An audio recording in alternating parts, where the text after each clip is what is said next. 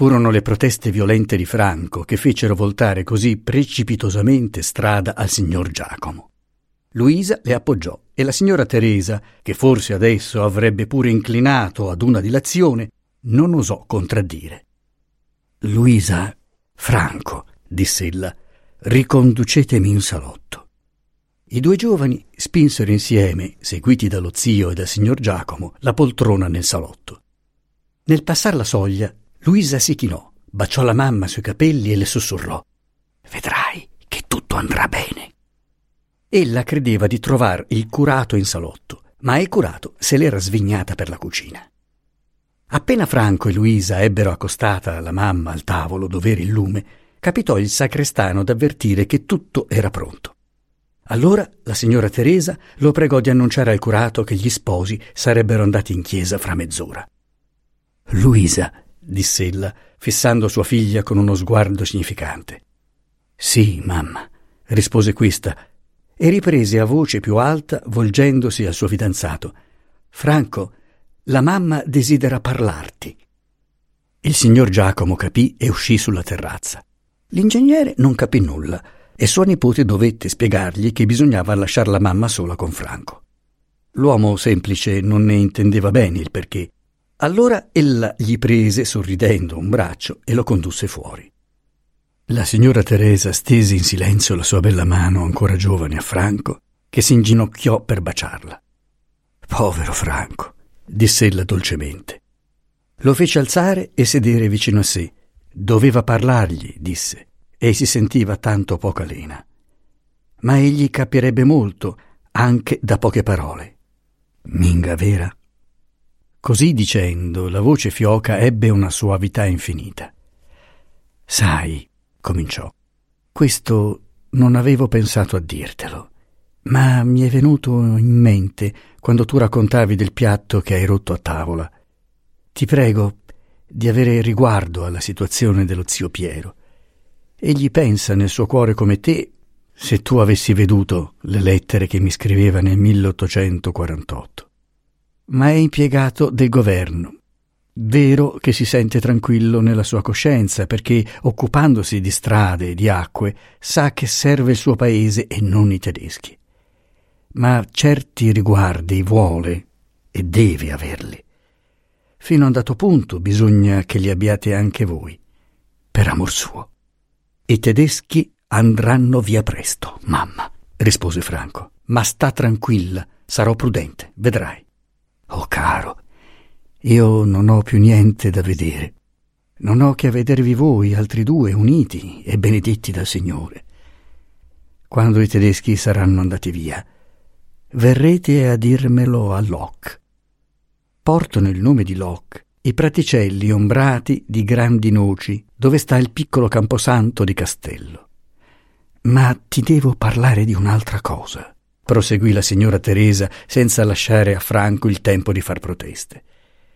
Egli le prese le mani, gliele strinse trattenendo a fatica il pianto. Bisogna che ti parli di Luisa, diss'ella. Bisogna che tu conosca bene tua moglie. La conosco, mamma. La conosco quanto la conosci tu, e più ancora. Egli ardeva e fremeva tutto così dicendo, nell'appassionato amore per lei, che era la vita della sua vita, l'anima dell'anima sua. Povero Franco, fece la signora Teresa teneramente sorridendo. No, ascoltami, vi è qualche cosa che non sai e che devi sapere. Aspetta un poco. Aveva bisogno di una sosta L'emozione le rendeva il respiro difficile e più difficile il parlare. Fece un gesto negativo a Franco, che avrebbe pur voluto adoperarsi, aiutarla in qualche modo. Le bastava un po' di riposo e lo prese, appoggiando il capo alla spalliera della poltrona.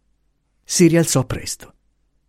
Avrai inteso parlare male, disse, del povero mio marito a casa tua avrà inteso dire che era un uomo senza principi e che ho avuto un gran torto a sposarlo.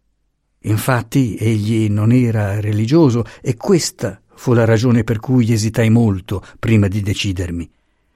Sono stata consigliata di cedere perché potevo forse influire bene sopra di lui che aveva un'anima nobile. È morto da cristiano. Ho tanta fede di trovarlo in paradiso se il Signore mi fa questa grazia di prendermi con sé. Ma fino all'ultima ora parve che non ottenessi nulla. Bene.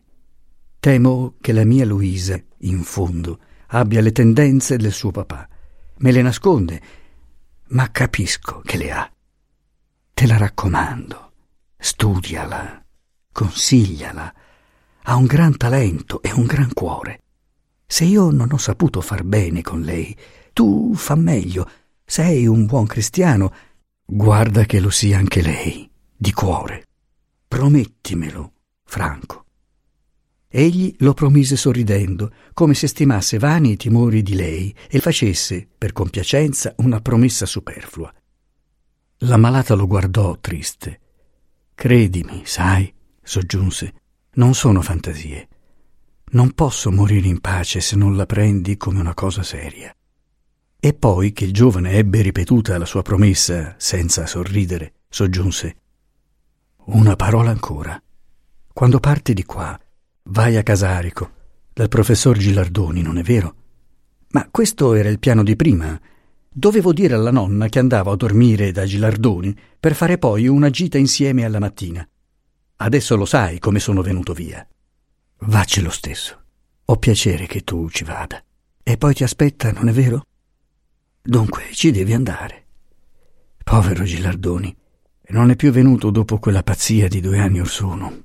Lo sai, non è vero? Luisa te l'avrà detto? Sì, mamma. Questo professor Gilardoni, che viveva a Casarico da eremita, si era molto romanticamente innamorato qualche anno prima della signora Teresa e le si era timidamente, riverentemente proposto per marito, ottenendo un tale successo di stupore da togliergli poi il coraggio di ricomparirle davanti. Pover'uomo, riprese la signora Riget. Quella è stata una stupidità grande, ma è un cuore d'oro, un buon amico. Tenetevelo caro. Il giorno prima che gli venisse quell'accesso di pazzia, mi ha fatto una confidenza. Non te la posso ripetere, e anzi ti prego di non parlargliene se non te ne parla lui. Ma insomma, è una cosa che potrà, in certi casi, avere molta importanza per voi altri, specialmente se avrete figli. Se Gilardoni te ne parla, pensaci prima di dirlo a Luisa. Luisa potrebbe prendere la cosa come non va presa. Delibera tu, consigliati con zio Piero e poi parla o non parla secondo la strada che vorrai prendere. Sì, mamma. Si picchiò all'uscio, sommessamente, e la voce di Luisa disse È finito? Franco guardò l'ammalata. Avanti, diss'ella. È ora di andare? Luisa non rispose cinse con un braccio il collo di Franco. Si inginocchiarono insieme davanti alla mamma, le piegarono il capo in grembo. Luisa faceva ogni sforzo per trattenere il pianto, sapendo bene che bisognava evitare alla mamma ogni emozione troppo forte, ma le spalle la tradivano. No, Luisa, disse la mamma. No, cara, no. E le accarezzava il capo. Ti ringrazio, che sei sempre stata una buona figliola, sai tanto buona. Quietati, son così contenta. Vedrai che starò meglio. Andate dunque, datemi un bacio e poi andate. Non fate aspettare il signor curato. Dio ti benedica, Luisa, e anche te, Franco. Chiese il suo libro di preghiere, si accostò il lume, fece aprire le finestre e l'uscio della terrazza per respirar meglio e mandò via la fantesca che si preparava a tenerle compagnia. Usciti gli sposi, entrò l'ingegnere per salutare sua sorella prima di andare in chiesa. Ciao, ne, Teresa. Addio, Piero. Un altro peso sulle vostre spalle, povero Piero. Amen, rispose pacificamente l'ingegnere.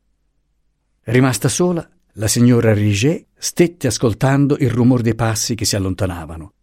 Quelli gravi di suo fratello e del signor Giacomo la coda della colonna, non le lasciavano udire gli altri che l'avrebbe voluto accompagnar con l'orecchio quanto era possibile. Un momento ancora e non intese più nulla. ebbe l'idea che Luisa e Franco si allontanavano insieme nell'avvenire, dove a lei non era dato seguirli, che per pochi mesi o forse per pochi giorni, e che non poteva indovinare niente, presentir niente del loro destino. Poveri ragazzi, pensò. Chissà cosa avranno passato fra cinque anni, fra dieci anni. Stette ancora in ascolto, ma il silenzio era profondo non entrava per le finestre aperte che il fragor lontano, lontano della cascata di Rescia, di là del lago. Allora, supponendo che fossero già in chiesa, prese il suo libro di preghiere e lesse con fervore. Si stancò presto. Si sentì una gran confusione in testa. Le si confusero alla vista anche i caratteri del libro.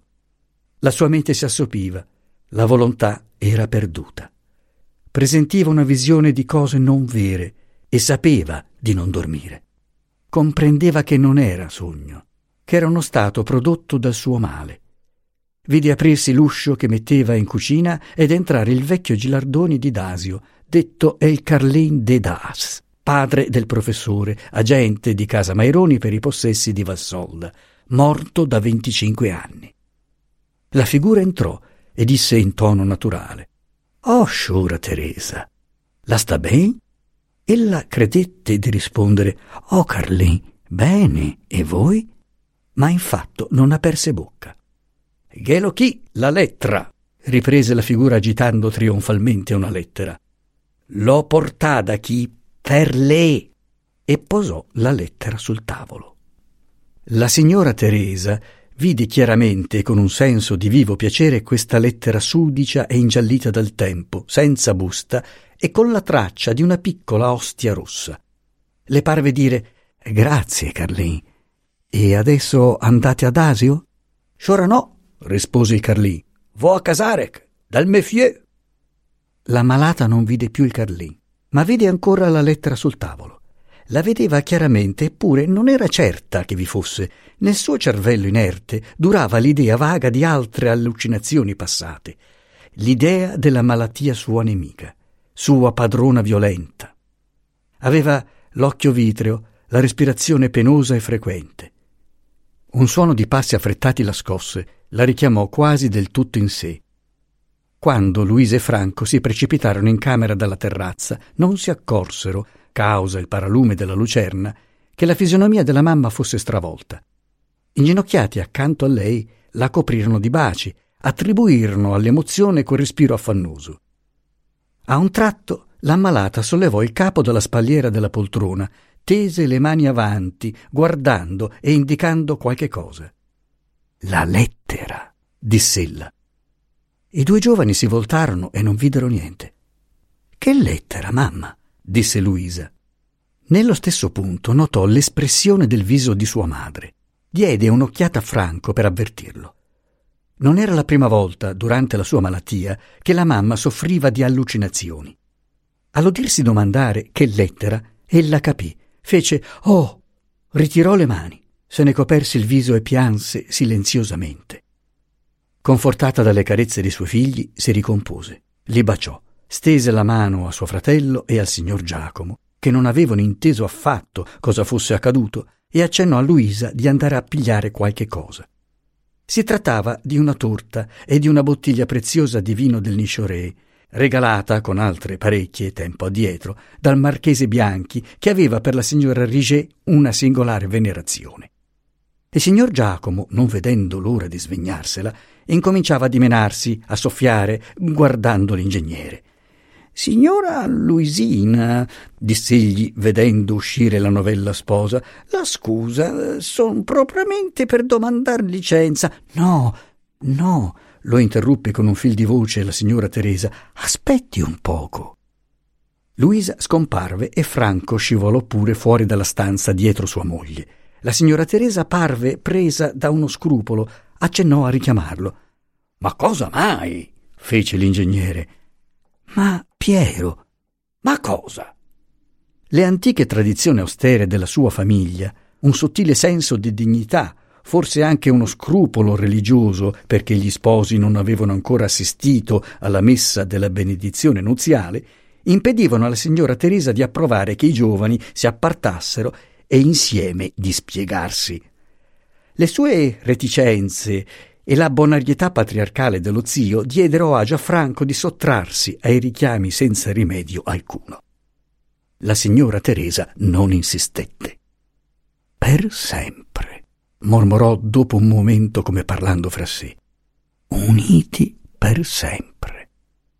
No altri, disse l'ingegnere rivolgendosi in dialetto veneto al suo collega nel celibato, no altri, signor Giacomo, deste busare no che ne femo.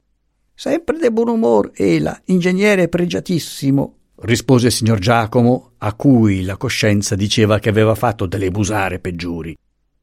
Gli sposi non ritornavano.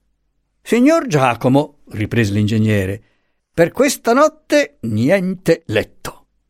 L'infelice si contorse, soffiò e batté le palpebre senza rispondere, e gli sposi non ritornavano. Piero, disse la signora, suonate il campanello. Signor Giacomo, fece l'ingegnere senza scomporsi, dobbiamo suonare il campanello? L'idea della signora Teresa pare propriamente questa, rispose l'omino, navigandola meglio fra il fratello e la sorella. Però mi non dico niente. Piero, insistette la signora. Ma insomma, riprese suo fratello senza muoversi. Lei cosa farebbe? Lo suonerebbe questo campanello o non lo suonerebbe? Oddio, gemette il Puttini, la mi dispensa. Non la dispenso un corno. Gli sposi non ritornavano e la mamma, sempre più inquieta, ricominciava. Ma suonate, dunque, Piero. Il signor Giacomo, che moriva dalla voglia di andarsene e non poteva andarsene senza salutare gli sposi, incoraggiato dall'insistere della signora, fece uno sforzo, diventò rosso rosso e buttò fuori la sua sentenza. Mi sonaria. Caro signor Giacomo, disse l'ingegnere, mi stupisco, mi sorprendo e mi meraviglio. Chissà perché, quando era di buon umore gli capitava in bocca uno di quei sinonimi, li infilzava tutti e tre. Però conchiuse Suoniamo. E suonò molto discretamente. Sentite, Piero, disse la signora Teresa, ricordatevi bene che adesso, quando partite voi, deve partire anche Franco. Ritornerà alle cinque e mezzo per la messa. Oh, povero me, fece lo zio Piero. Quante miserie. Insomma, son marito e moglie, sì o no? Bene, bene, bene, soggiunse perché sua sorella si inquietava. Fate tutto quel che volete, ecco. Invece degli sposi entrò la fantesca portando la torta e la bottiglia e disse all'ingegnere che la signora Luisina lo pregava di uscire un momento sulla terrazza. Adesso che viene un po' di grazia di Dio, mi mandate fuori, disse l'ingegnere. Egli scherzava con la solita serenità di spirito, forse non comprendendo bene lo stato grave di sua sorella, forse per certa sua naturale disposizione pacifica verso tutto che fosse ineluttabile. Uscì sulla terrazza dove Luisa lo aspettava con Franco. Senti, zio, diss'ella, mio marito dice che certo la nonna scoprirà tutto subito, che egli non potrà più stare a Cressugno, che se la mamma fosse in buone condizioni si potrebbe venire da te, a Oria, ma che così purtroppo non è possibile. Allora dice che si potrebbe mettere all'ordine una camera qui in fretta, alla meglio. Lo studio del povero papà, si diceva noi. Cosa ti pare? Mmm, fece lo zio, che non accettava facilmente le novità. Mi pare una risoluzione molto precipitosa. Fate una spesa, mettete la casa sossopra per una cosa che non può durare. La sua idea fissa era quella di avere tutta la famiglia a Oria e questo ripiego della camera gli faceva ombra. Temeva che se gli sposi si accomodavano a castello finissero col restarvi. Luisa si studiò di persuaderlo che non si poteva fare altrimenti, che né la spesa né l'incomodo sarebbero stati grandi, che suo marito, quando avesse a uscire di casa, andrebbe difilato a Lugano e ritornerebbe con i pochi mobili strettamente necessari. Lo zio domandò se Franco non potrebbe invece mettersi a Oria e starvi fino a quando vi potessero scendere la mamma e lei. Oh zio, fece Luisa. Se l'avesse saputo del campanello, si sarebbe ancora più meravigliata di una proposta simile. Ma il buon uomo aveva qualche volta di queste idee ingenue che facevano sorridere sua sorella. Luisa non durò fatica a trovare argomenti contro l'esilio di Franco, ad adoperarli con calore. Basta, fece lo zio non persuaso, ma placido, allargando le braccia in arco, nell'atto di un dominus vobiscum più caritatevole, più disposto a cinger di tenerezza le povere creature umane. Fiat. Oh, e se occorre, soggiunse volgendosi a Franco, come stai a quattrini? Franco trasalì, si imbarazzò. È il nostro papà, sai? gli disse sua moglie. Papà niente affatto osservò lo zio sempre placidamente. Papà niente affatto. Ma quel che è mio è vostro, ecco. Vuol dire dunque che vi munerò un poco secondo le mie forze. E ricevette l'abbraccio commosso dei suoi nipoti senza corrispondervi, quasi seccato da una dimostrazione superflua, seccato che non accogliessero più semplicemente una cosa tanto semplice e naturale. Sì, sì, diss'egli, andiamo a bere che è meglio. Il vino del Nisciore, rosso chiaro come un rubino, delicato e gagliardo, blandì e pacificò le viscere dell'impaziente signor Giacomo, che in quegli anni di oidium ben di rado bagnava le labbra nel vin pretto e beveva cupamente vin grimelli di acquosa memoria.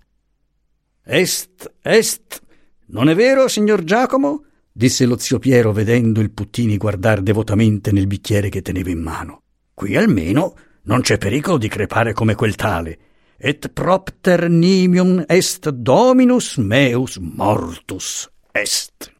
A me me par de resuscitar, rispose il signor Giacomo adagio adagio, quasi sottovoce, guardando sempre nel bicchiere. Allora un brindisi agli sposi, riprese l'altro alzandosi. Se non lo fa lei, lo farò io. Viva lui e viva lei! E nun andem füra di pe. Il signor Giacomo vuotò il bicchiere, soffiò molto e batté molto le palpebre in segno dei vari sentimenti che tumultuavano nell'animo suo, mentre l'ultimo aroma e l'ultimo sapor del vino gli si perdevano in bocca. Offerse la sua servitù alla signora Teresa riveritissima, la sua devozione alla sposina amabilissima, la sua osservanza allo sposo compitissimo. Si schernì menando le braccia e la testa dai ringraziamenti che gli fioccavano addosso e preso il cappellone, presa la mazza, si avviò umilmente, soffiando con un misto di compiacenza e di rammarico dietro la mole placida dell'ingegnere pregiatissimo. E tu, Franco? chiese subito la signora Teresa. Vado, rispose Franco.